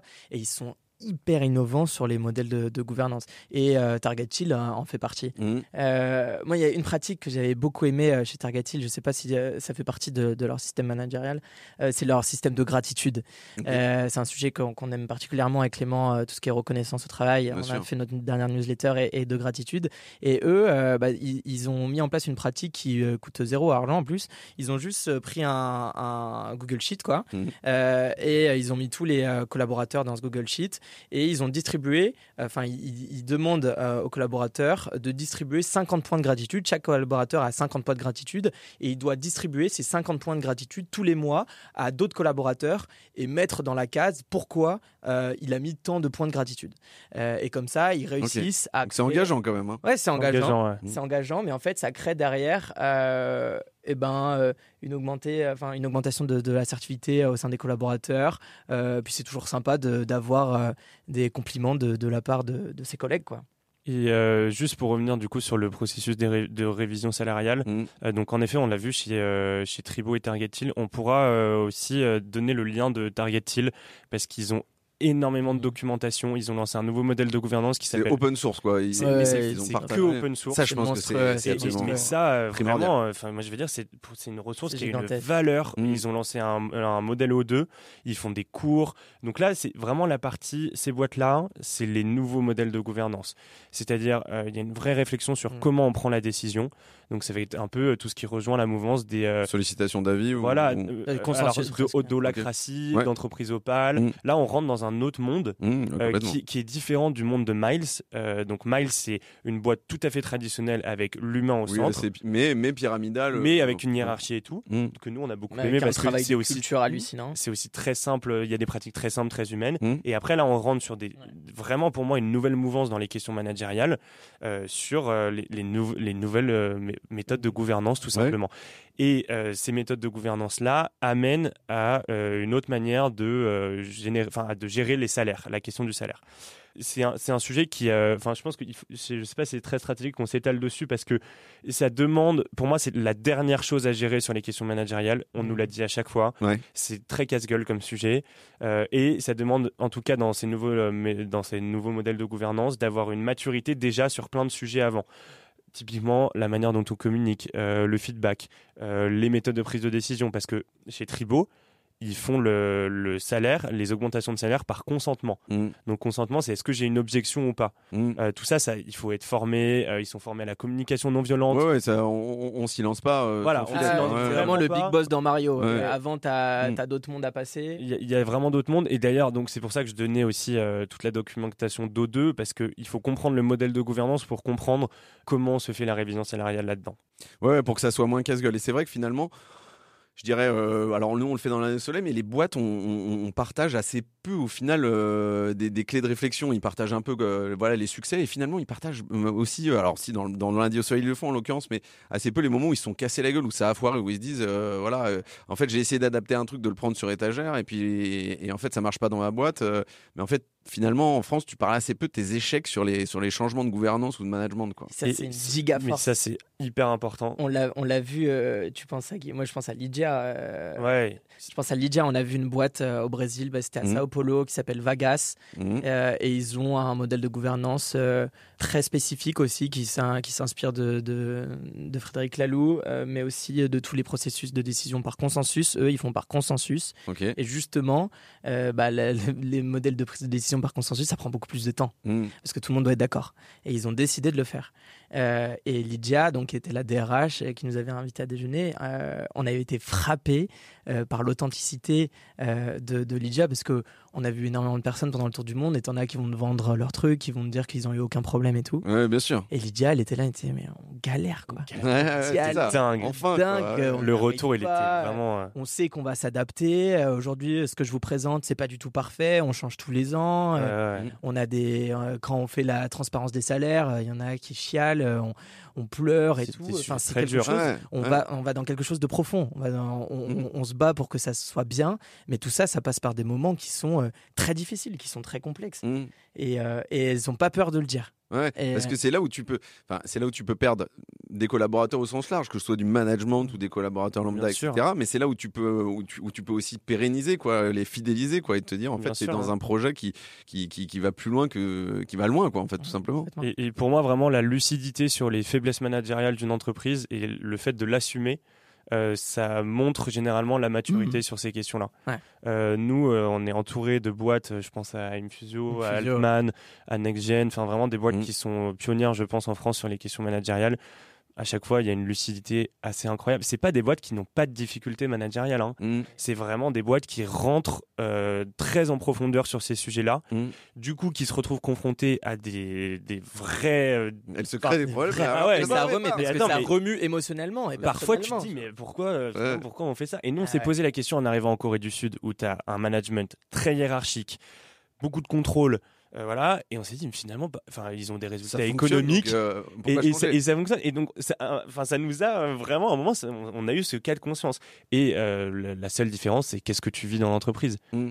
les gens qui, qui vont dans le fond des sujets managériaux, c'est des aventures humaines fabuleuses. Mm. C'est des engagements comme tu n'en as jamais vu. Bon, il y a des gens qui partent pour ça aussi. Bien sûr. Mais ceux qui restent, c'est des engagements. Mais moi, l'image que j'aime le plus, j'ai l'impression que dans ces boîtes-là, ils vivent euh, enfin, il n'y a pas de distinction entre ce qu'ils vivent dans leur vie euh, perso et ce qu'ils vivent dans leur vie pro. Oui, il n'y a, pas de euh, frontière, quoi. C'est une aventure humaine mm. dans l'ensemble et c'est la vie, quoi. Mm. Et, oui, et c'est homogène entre eux. c'est un bon miroir entre la vie pro et la vie, et la vie perso. Mais c'est presque bon signe. En mm. fait, j'ai le souvenir, c'est incroyable, d'un de, de, nos partenaires, Infusio, qui travaille énormément sur ces sujets-là et ils vont en profondeur. Hein. Ils vont, là, ils voulaient ah, organiser un nouveau modèle de gouvernance et donc ils ont pris, je sais plus, je crois qu'ils avaient pris 2-3 jours et ils nous avaient invités après le retour du tour du monde. Et on arrivait au bureau et en fait, tout le monde faisait un peu la tête. Et, euh, donc, on voit Estelle qui était une de nos mentors et Yael qui est le CEO euh, et qui nous dit Bon, bah, on revient de, trois jours de séminaire. Euh, on a essayé de changer un peu le modèle de gouvernance. Tout le monde est un peu remué. Ouais. tu le sens, tu le sens. Remuer. Pourquoi Ben Parce qu'en en fait, euh, ils ont, remué, ils ont remué personnellement, ils sont allés chercher les gens, Ouais. ils ont demandé euh, ce que chacun voulait vivre. Euh, on essaie de traiter les objections, on essaie de traiter les tensions qu'il y a entre chacun. Et en fait, euh, tu peux, tu peux très bien décider de faire l'autruche, de mettre un manager. euh, Puis- et et puis puis, ça tourne, euh, ça et tourne, puis hein. on balance, on Ouais. balance, et puis on- ça marche. Ça tourne combien de temps Mais ça tourne Quel combien de temps Quel engagement? Et là, ces personnes-là, ils se posent des vraies questions et ils Mhm. vont dans le fond, quoi. Euh, et ça, ça fait mal parce que euh, comme quand on fait un travail d'introspection personnelle, euh, bah là, on le fait à l'échelle de l'entreprise Ouais. et tout ça, bah, ça vient remuer émotionnellement. Et puis, mais, mais c'est très sain, c'est très sain. C'est très Ouais, c'est hyper sain. Et, et en fait, euh, moi, l'exemple que vous preniez, que j'aime beaucoup, ce qui était la Corée du Sud, c'est où tu te dis, euh, bah, attends, à un moment donné, ça marche. Mais en fait, euh, qu'est-ce que vous avez vu? Parce que tu te dis, euh, bon, bah, il y a une hiérarchie, euh, il y a du contrôle. Mais en fait, finalement, les boîtes, elles tournent. En fait, la différence, c'est que les collaborateurs, ils, ils sont en mode, euh, je sais pas, c'est- un peu des soldats. Et puis, euh, où- et, Ouais. et, et- et ils aiment pas leur taf. Ou alors, c'est Mm. très euh, Alors- splitté entre vie pro, vie perso. Euh, tu sors et tu fais, enfin, putain, la journée elle est terminée, c'est cool. Mm, Ouais. mm. J'ai dit que ça marchait parce que euh, la Corée du Sud, économiquement, s'est passé, euh, si tu veux, des années 60 à aujourd'hui, euh, d'un pays euh, sous-développé à euh, la dixième puissance économique mondiale. Euh, ça, c'est sur le papier et ça marche avec euh, le prisme du PIB, avec le prisme des résultats économiques. Mm. Dans les faits, euh, c'est quand même le pays euh, de l'OCDE où il y a le taux de suicide qui est le plus élevé chez les jeunes. Mm. Euh, Il y a une pression sociale qui est hyper importante. Il n'y a clairement pas de d'émotion ou quoi au bureau. Euh, globalement, il y a une éducation qui te pousse à ne pas sortir des sentiers battus. Mm. Euh, À suivre une ligne directrice. à suivre une ligne euh, directrice. balisée. euh, Vraiment, euh, on l'a vu, nous, c'est c'est dingue. Le soir, les enfants, ils sont dans des, euh, enfin jusqu'à 22 heures dans des écoles après l'école. mm. Et euh, la plupart des contrôles qu'ils ont, c'est des QCM. Ouais. En France, on a, on a- ouvertes, Voilà, quoi. en Ouais. France, mais mais c'est une, une dame qui nous a dit ça et on a pris conscience, par exemple, que en France, on a des dissertations, des questions ouvertes et c'est pas encore peut-être suffisamment et tout, Oui, bien sûr. mais on peut Mm. exprimer un avis, Mm. euh, dire qu'il y a A, il y a B et nuancer. Mm. Euh, Là-bas, il y a une bonne réponse. Et donc, quand on te dit tu fais ça, tu fais ça. Tu vois. Et quand on te dit euh, tu bosses le week-end, tu bosses le week-end. Euh, et, et je dois dire que cette dimension, du coup, ça, ça marche parce que quand ils ont mis une ligne directrice, et bah, tout le monde suit. Euh, donc, tu as les Chaibol, euh, Samsung, LG, euh, tous ces grands groupes qui, qui bossent, euh, qui sont très très proches de, de l'État. Mm. Et, et donc, euh, quand l'État donne des consignes, euh, les Chaibol Ils, suivent, ils appliquent quoi. ils appliquent, et derrière, les, les euh, collaborateurs appliquent aussi. Mm. Donc il y a une efficacité euh, là-dessus. Mais euh, voilà, dans- nous, dans les faits, dans ce que tu vis, dans, encore une fois, c'est qu'est-ce que tu vis dans l'entreprise euh, et tout ça. Moi, je, je trouvais qu'il y avait des gros dégâts euh, sur les personnes. Ouais, Mm. et le- le- ce qui est, en fait, c'est le plus identifié là-dedans. Euh, Enfin, ce qui nous a le plus marqué avec Clément, c'est euh, c'est la vie euh, sociale après le bureau. En fait, ils sont obligés euh, de faire ce qu'ils appellent des eichik, euh, où en fait, tu arrives à la journée, tu as zéro émotion au travail. Ouais. Tu et laisses par tout à la contre, porte. Tu laisses tout à la porte, tu mets le masque déjà. très très fort. Ah, toi, et- t'aurais- t'aurais pas été bien. Ah ouais, je, bah, courez, courez, je sais que ça Moi aussi, marchera pas. Carnage. Et, euh, et par contre, le soir, eh ben, le patron, c'est un peu moins le cas depuis le C'est moins le Covid. cas, ouais. Euh, mais le patron invite euh, les salariés à un bar. Euh, et là, ils boivent, euh, je sais plus, la, la boisson Soju. soju. Ils Ouais. boivent plein de soju. euh, tout le monde est un peu désinhibé. Et puis, on commence à parler presque business et à commencer à créer du lien. Ouais. Et le lendemain matin, ça recommence. Tu arrives au bureau 8 heures, euh, gueule de bois, etc.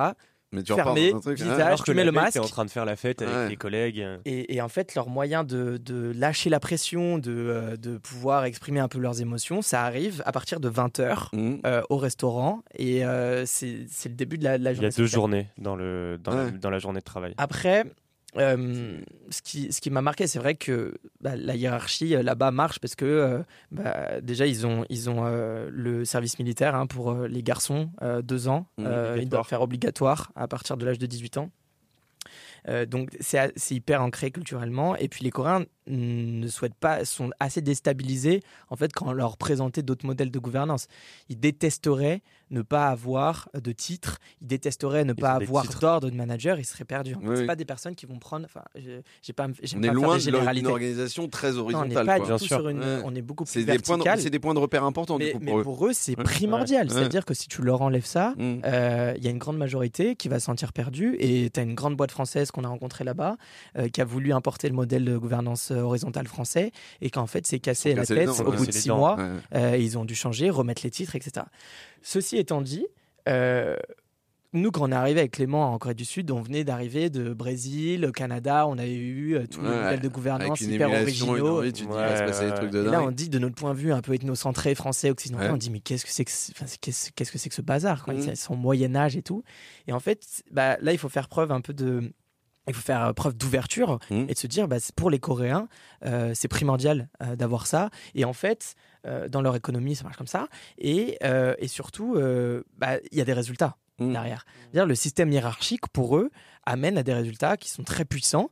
Et c'est pour ça qu'ils sont remontés euh, sur, euh, enfin, en termes de, PIB et qu'ils font une remontée extraordinaire. Mmh. Euh, et sur plein d'autres sujets, aujourd'hui, c'est le deuxième investisseur dans le métaverse parce que ils ont une efficacité opérationnelle qui est juste monstrueuse. Et nous, donc l'idée, c'est pas de dire il faut arrêter avec les hiérarchies, etc. C'est qu'il faut pas en faire l'unique modèle de décision. Et pour ça, on a vu une boîte extraordinaire, donc Percola, que Clément euh, euh, mentionnait au début, euh, qui utilise Des, au, Canada, qui utilise des différents modèles de décision en fonction du contexte. Et en fonction du contexte, on va utiliser de la hiérarchie parce que ça s'impose. On mhm. va aller utiliser de la sollicitation d'avis. Je vais te demander à toi, Tim, moi, Clem, ce que vous en pensez parce qu'on va être concernés tous les trois. moi, je vais décider de manière autocratique parce que en fait, vous n'êtes pas concernés. Ou après, on va faire du consensus tous mhm. ensemble parce que ça concerne tout le monde. Et, sur, le, sur le papier, ça paraît, ça paraît complexe. En fait, pas tant, parce que. Pas tant que ça. Euh, il, décide préalablement dans quelle situation et dans quel contexte tu peux utiliser quel modèle de, décision. J'ai cartographie. Euh, si tu veux, Et après, ils ont des types de décisions, euh, voilà. Et, tu fais appel au bon sens. Et, c'est beaucoup de bon sens. voilà. Et enfin, pour juste pour conclure sur le, la Corée du Sud, c'est un peu de dire que culturellement aussi, il y a une influence du confucianisme qui est énorme. Donc, ils ont besoin de cette hiérarchie. Et dans les entre... moi, je me souviens d'une discussion avec Unju, qui était une jeune coréenne, sud-coréenne. elle nous a dit, mais en fait, moi, je, tu m'enlèves mon titre, tu m'enlèves euh, ma place hiérarchique, je peux mm. plus vivre dans la société. Et donc, on n'a pas du tout ça en France. Et donc, ma conclusion, comme disait Romain, c'est en effet la hiérarchie, euh, ne, pas. Moi, je, je pense qu'il y a des contextes où ça peut être applicable, euh, mais pas tous les contextes. Et de nous, on, on essaye de transmettre aussi tout ce qu'on a vu en dehors des modèles de hiérarchie.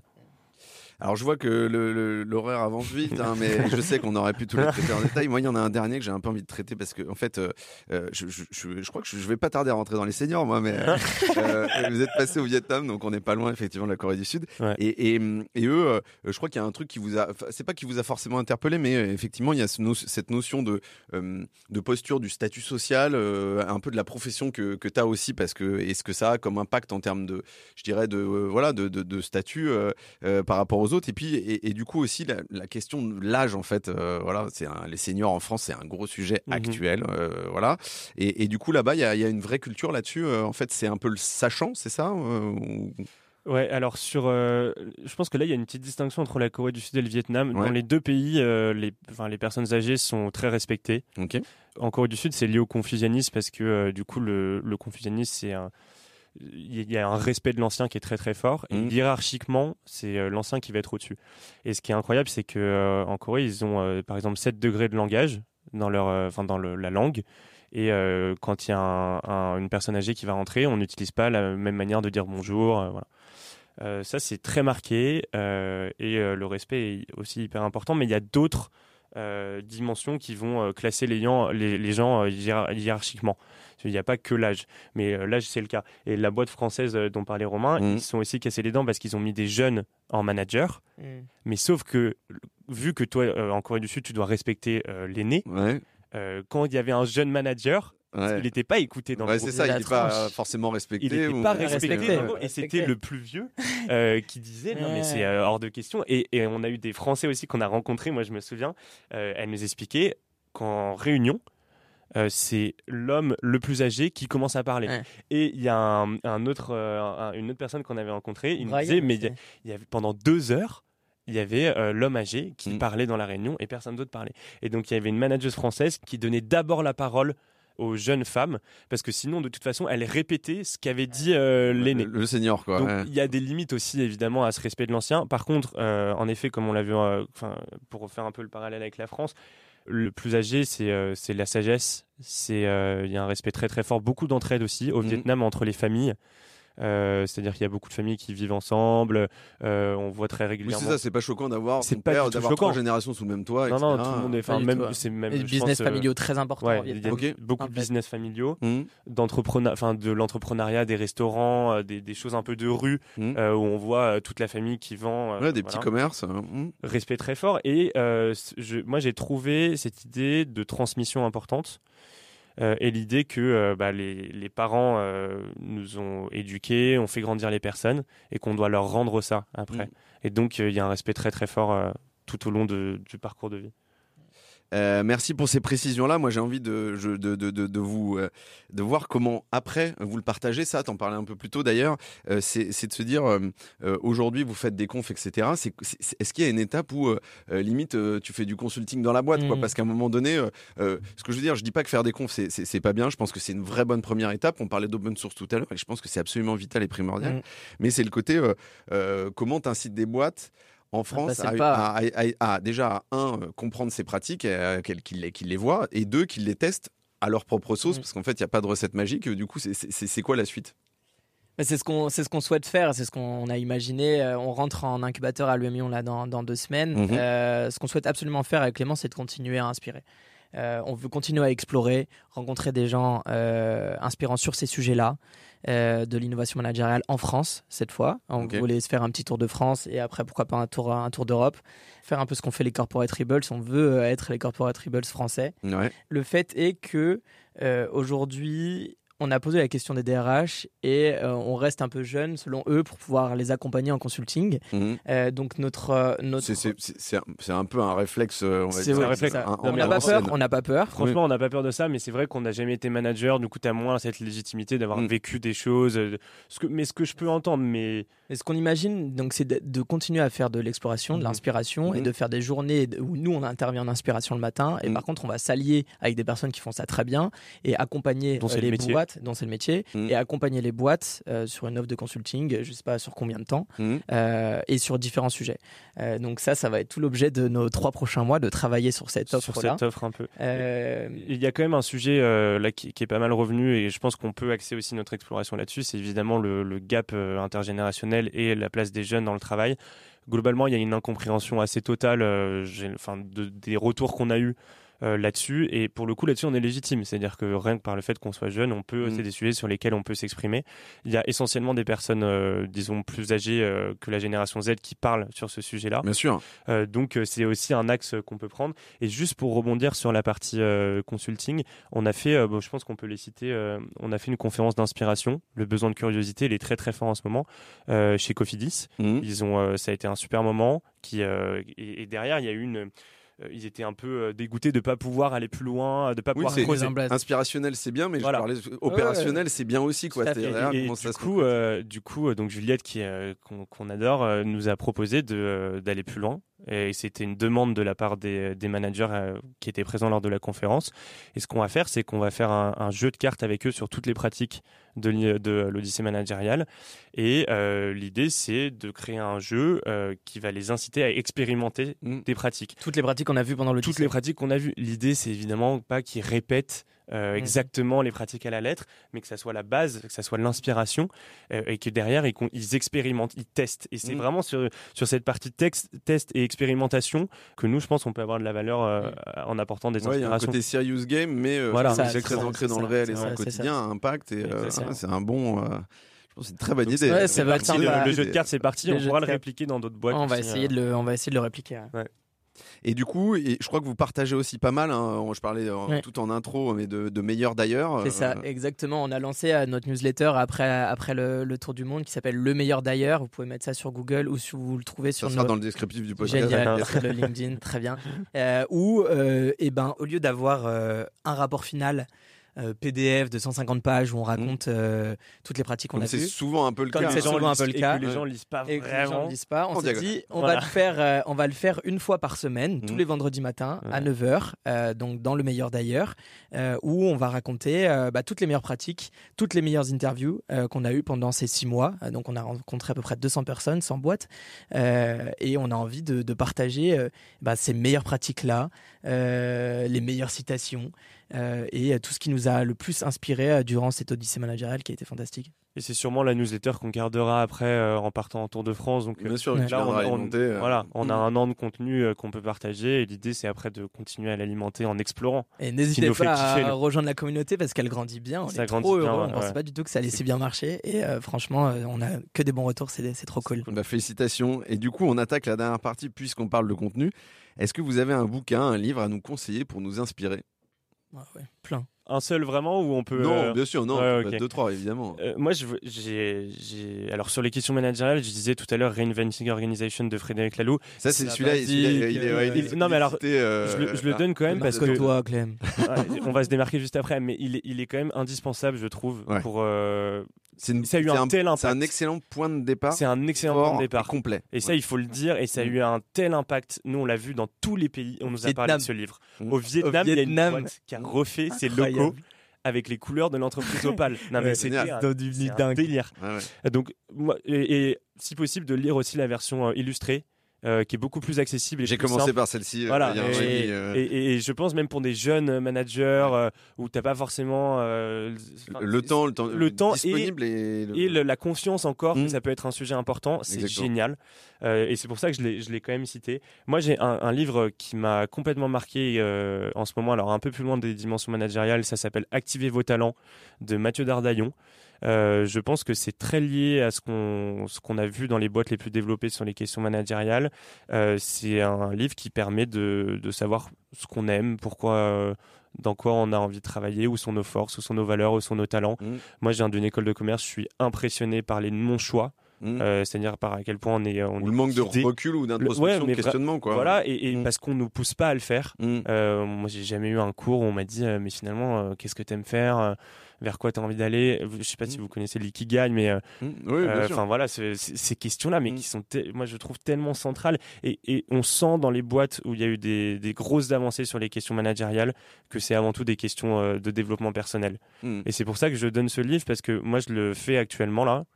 Euh, Il n'y a pas besoin de, euh, d'avoir des grandes connaissances ou quoi. hein. C'est vraiment, c'est assez trivial les exercices qu'il donne, mais ça me fait avancer sur euh, mon parcours personnel et professionnel. Euh, c'est des pas de géant. Mm. Et donc euh, pour moi, ce livre, c'est un livre, euh, enfin c'est utilité publique qui devrait être distribué dans tous les lycées, euh, Mm. toutes les écoles et même euh, dans, à des adultes quoi. Enfin à des adultes qui n'ont pas eu la chance de, de faire ça. Voilà ce que je voulais dire. Euh, top. Euh, moi, j'en ai. donc, moi, je vais en donner trois. Euh, le, le premier, un livre qui m'a énormément marqué, c'est Going Horizontal de Samantha Slade, qui est donc euh, la créatrice de Percolab qu'on a rencontré Ouais. au, au Canada et qui a mis en place le, le modèle de prise de décision par contexte qu'on a énoncé tout à l'heure. Euh, c'est une pépite. Et pas que, hein, il y a plein Et il y a on plein d'autres Ouais. je, bien je- sûr, bien sûr. je la garde en tête, je pense que je vais la contacter. Merci. Euh, Samantha, elle, on a eu la chance de faire. euh, ils nous ont invités à participer à une réunion euh, avec eux le lundi matin et euh, ils font des choses dingues. Euh, elle explique très simplement dans ce livre comment ils sont passés en horizontal, quels sont ses conseils et euh, elle a des idées vraiment originales. Moi, j'ai énormément aimé ce livre. La deuxième, moi, je vous pousse à aller sur le site de d'Infusio. euh, qui est donc un de nos partenaires de, de l'Odyssée et qui va sûrement Mhm. nous soutenir encore pour, pour le Tour de France, euh, qui a en Open open, source. source. Un nombre de pratiques euh, complètement hallucinantes euh, qu'eux ils testent euh, et ils donnent plein d'infographies. C'est génial. Euh, et puis troisième, et ça on vous le mettra parce qu'il est difficile à trouver parce que c'est un site portugais pour le coup. Euh, il faudra juste aller sur un Google Chrome et mettre la traduction, mais c'est donc le wiki euh, de- d'une des boîtes brésiliennes qui nous a le plus marqué, qui s'appelle Grupo Anga, euh, qui marche en un mix de holacratie et sociocratie. Ils ont Mhm. adapté leur modèle et ils expliquent dans l'ensemble du wiki comment il fonctionne. Mhm. Et c'est d'un détail, mais c'est assez ha- hallucinant. C'est hallucinant. Euh, donc ça, on, on vous le donnera. Ça s'appelle Grupo Anga, mais on vous mettra le lien parce qu'il est assez difficile à trouver. Dernière euh, chose, j'ai le, on a travaillé avec une chercheuse de Mine Paris qui s'appelle Suzy Kavenek et qui a sorti récemment un bouquin qui s'appelle Les nouveaux modes de management et c'est euh, hyper précis et un énorme travail pour bien comprendre euh, ces, ces Ouais. nou- enfin, si ces méthodes, ces nouvelles méthodes de, de gouvernance sont assez euh, opaques pour vous. Euh, c'est un super outil de compréhension. Et moi, j'ai un, la dernière chose, alors je suis pas précis sur le nom, mais j'ai un, podcast de Génération Do It Yourself de euh, Mehdi Berbera, je crois, qui, qui est une entreprise euh, qui s'appelle Agro. Euh, C'est Mehdi Barreda, oui. Ouais, voilà. Euh, Euh, oui, qui, qui devait va venir euh, nous voir euh, Bah, dans- d'accord. dans le- incessamment sous peu. euh, tout à fait, c'est quelqu'un et d'absolument bah, formidable. et bah, euh, et- et alors moi, ce qui m'a de agronutrice, tout à fait. agronutrice, voilà. Ce podcast, il m'a marqué parce que c'est quelqu'un qui vient du monde bancaire, euh, je crois de Rothschild, euh, tout ça. Exactement. Et il explique le, il expliquait très clairement le passage euh, de, de- de- du coup de ces modes d'organisation là Mm. à lui le mode d'organisation maintenant qu'il a mis en place dans son entreprise. Et euh, c'est quelqu'un qui a une logique financière, donc euh, qui est très pragmatique là-dessus. Et je pense que pour convaincre les personnes de l'intérêt de ce sujet, Mm. c'est euh, essentiel comme podcast. Ouais, il est. Alors moi, j'ai- lu longuement la semaine dernière. On a presque fait euh, juste en visio une heure. euh, et effectivement, c'est quelqu'un qui est tourné autour de l'intelligence collective et de manière extrêmement poussée. hein. Ouais. Alors, euh, les auditrices et les auditeurs le verront dans, dans quelques Bah, semaines. génial, euh, beaucoup de chance. mais c'est effectivement une personnalité hors du commun. Et moi, j'en ai un dernier. euh, je sais pas si vous connaissez le Lundi au Soleil, film qui est, qui est vraiment excellent. Très bien Je aussi. vous conseille. euh, je ah, vous ils conseille. les invités. fins meilleurs, alors ils sont vraiment excellents. Euh, toute dernière question et après je vous libère. Euh, Est-ce que vous avez une anecdote, même si vous en avez déjà raconté, qui vous vient en tête et que vous avez envie de partager un bon ou un mauvais souvenir? Sur le travail? Ouais, sur le travail ou sur l'expérience ou sur l'Odyssée ou sur vos- ou sur les expériences que vous avez eues avant. Qu'est-ce qu'on pourrait raconter? Parce qu'on en a, on en a 10 000. hein. Mm. Moi, moi j'en ai, j'en ai une que j'adore. On est, parce qu'on a, on n'a pas, on t'a pas expliqué tout à l'heure comment on avait choisi les pays, enfin, ou très rapidement, mais on s'est quand même posé devant une carte au début et on s'est dit, ok, quel pays va nous permettre d'aller avoir du, enfin, d'avoir du contenu pour les Mm. partenaires? Il faut qu'on soit à peu près sérieux et on Mm. est sûr d'avoir un peu de contenu. T'as fermé les yeux, t'as mis ton doigt sur la carte, c'est ça que ça Non, mais au début, et non, mais après, on s'est dit, ok, moi j'ai envie d'aller dans des pays où on sait rien, quoi. Ouais, ouais, Islande, Colombie, ouais. aucune idée de ce qui se passe là-bas en termes de management. Et on y va et on regarde ce qui se passe. Et donc Islande, on y allait, mais avec euh, mais pas la moindre idée de si on allait trouver quelque chose. Trois semaines à Reykjavik quand même. hein. Et on arrive, euh, premier midi, on est invité par euh, quelqu'un d'extraordinaire qui est devenu maire euh, d'une des communes là-bas, qui s'appelle Pitor Arason. Et on parle une heure avec lui, et, et le mec à la fin nous dit, eh ben, pas de problème, je vais être votre guide pendant les trois prochaines semaines. Je viendrai vous chercher en voiture tous les matins et je vous ferai rencontrer les personnes les plus influentes sur l'innovation managériale en Islande. Putain, on sort du déjeuner, on fait attends, c'est c'est qui ce gars euh, Il va nous enlever ou quoi Ouais, c'est ça. t'as- On le connaissait petite- pas trop, Petite euh, voilà. appréhension. euh, Ouais, ouais. 45 minutes. Et Mm. le lendemain matin, mardi matin, le mec est arrivé 4-4, euh, parce que t'as pas le choix en Islande. Et, euh, et, à 9h, il était là et il a dit bon, Ok, bah, aujourd'hui, on va aller voir ça. C'est On va parti. voir ça. Ouais. C'est le seul pays où on n'a pas fait de prospection. Facilitateur de l'extrême. Parce que. Pitour Ouais. nous a accompagnés, quelqu'un d'extraordinaire, nous a a les pendant trois semaines. Vraiment, euh, Mm. très, très toutes les, puissant. pipi, les pépites islandaises. Et ça a été euh, un moment de, de génie. Et c'est aussi euh, la beauté de ce voyage de l'Odyssée managériale où tu as des rencontres dingues en Ouais, termes ça, ouais, professionnels. qui, qui déclenche Ouais, euh, et aussi derrière. personnels derrière qui sont, euh, qui fou. sont juste hallucinantes. Quoi. Mm. Moi, une anecdote, euh, en fait, c'est pour bien comprendre ce que disait Romain, la distinction entre la zone de confort, la zone d'inconfort et la zone d'insécurité. Euh, là, quand on, on suit euh, Pitour euh, dans son 4x4, on le connaît pas. On est dans la zone d'inconfort à peu près, c'est-à-dire qu'on n'est on pas trop sûr de nous, mais on sent que euh, le contexte nous permet d'y aller. Et c'est, je trouve que dans, moi, ça m'a vachement guidé. Après, bon, ça nous a guidé dans le voyage évidemment, mais aussi dans la vie d'avoir cette dimension-là, de savoir à quel moment tu es dans l'inconfort, ce qui est hyper intéressant parce que c'est dans ces moments-là pour moi où tu progresses le plus, où on est allé rencontrer les, les personnes, où on est sorti vraiment euh, de ce qu'on savait faire, et donc on a beaucoup appris. Et euh, la limite avec la zone d'insécurité, tu es en danger, Mm. elle est, euh, c'est parfois c'est assez compliqué euh, à trouver. Et donc moi l'anecdote que je vais raconter, on s'est mis un peu en danger euh, dans une favela à Rio Où on est, euh, on a suivi un groupe de Français. euh, on s'est fait avoir par le groupe vraiment. On est, du coup on est, on est tombé dans une, euh, une soirée en favela, Mm. ce qui est pas trop recommandé quand même euh, Ouais, parce que Ouais. bon, globalement, c'est des endroits où il y a une insécurité qui est importante. C'est des endroits fabuleux, enfin, toutes choses égales par ailleurs, mais c'est vraiment, vraiment fabuleux comme endroit. Et donc, on va dans la soirée, et en fait, il se trouve qu'il y avait le chef du cartel qui était là. Et donc, on se retrouve nez à nez avec euh, 15 personnes armées, Ouais. euh, les seuls euh, gringos, euh, comme ils nous appelaient Ouais. là-bas. Donc là, on a, on a eu très peur. Et je raconte ça parce que pour moi, ça, c'est vraiment la zone d'insécurité. Mm. C'est-à-dire qu'on est allé trop loin. Ouais, dans Dans- l'immersion et Dans tout. l'immersion euh, et sans- tout. Franchement, c'est une expérience que Mm. moi je m'en souviendrai toute ma vie. Ouais. Et, là, quand je la raconte, ça me, je la raconte avec, euh, avec, enfin, avec plaisir et tout. Ouais. Mais sur le coup, on faisait quand même pas les malins. Les malins. Et, Ouais. et- et moi, ça me, ça me guide, j'avoue, au quotidien, même là dans ce qu'on fait, dans nos projets, de savoir où est-ce que je me mets vraiment en danger, Mm. où, euh, où je suis pas bien euh, au quotidien, et où est-ce que je suis dans la bonne zone, quoi. La Ouais, zone mesurer la prise de risque. Voilà, mesurer la prise de risque. Et euh, j'ai adoré ce passage. Mais après, dans ça, on a été accompagné par un, coach pour la relation frère. Ouais. On n'en a pas trop parlé, mais euh, qui au début, c'était pas facile. C'est pas facile de travailler entre frères. Ouais, bosser Euh, en binôme déjà. mais entre frères, on peut vite, euh, on peut vite s'arracher les cheveux. Et donc Thomas nous a accompagnés, nous a euh, accompagnés nous a à accompagnés Thomas sur ça et sur les zones d'insécurité aussi. Et, et juste euh, dernier truc sur la zone d'insécurité, euh, moi ce qui, la conclusion de tout ça, c'est que euh, sur tout le voyage, il y a 80% des gens qui veulent du bien, qui nous veulent du bien, Mm. qui nous ont aidés, qui ont été hyper généreux. Ouais, qui et tout. Mais ouais. vraiment. Et il y a 20% où en effet, euh, on, Un peu de résistance ou du no. Ouais, où c'était de l'insécurité et tout. Mais moi, Mm. Quand je vois à quel point aujourd'hui on, euh, on parle de euh, manque de dialogue, de, euh, enfin, de, de sociétés qui sont cristallisées, Mm. mais nous, ça a été 80% de nos De échanges bonheur. qui ont été magiques, générosité des gens, enfin, du bonheur euh, à l'état trois heures de Ouais, quand t'es là pour échanger, tu sens qu'il y a Exactement, du répondant, quoi. ouais. c'est un bon message. Top. Clément, Romain, gros kiff euh, de vous avoir reçu aujourd'hui. Merci à toi, Tim. Merci d'être venu partager ces enseignements forts dans lundi au soleil. J'espère que ça aura inspiré les, les auditrices et les auditeurs. Bon, j'en suis comme d'hab un peu près sûr. Euh, un petit merci à Victor de Morning aussi pour l'aide apportée. Ouais, merci. Victor.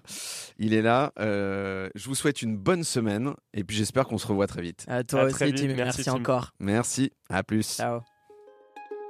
Lundi au soleil, c'est fini pour cette semaine. Merci d'avoir écouté cet épisode jusqu'à la fin. S'il vous a plu, n'hésitez pas à le partager à une personne qui a passé la journée sous la pluie. Et oui, ça nous arrive à tous.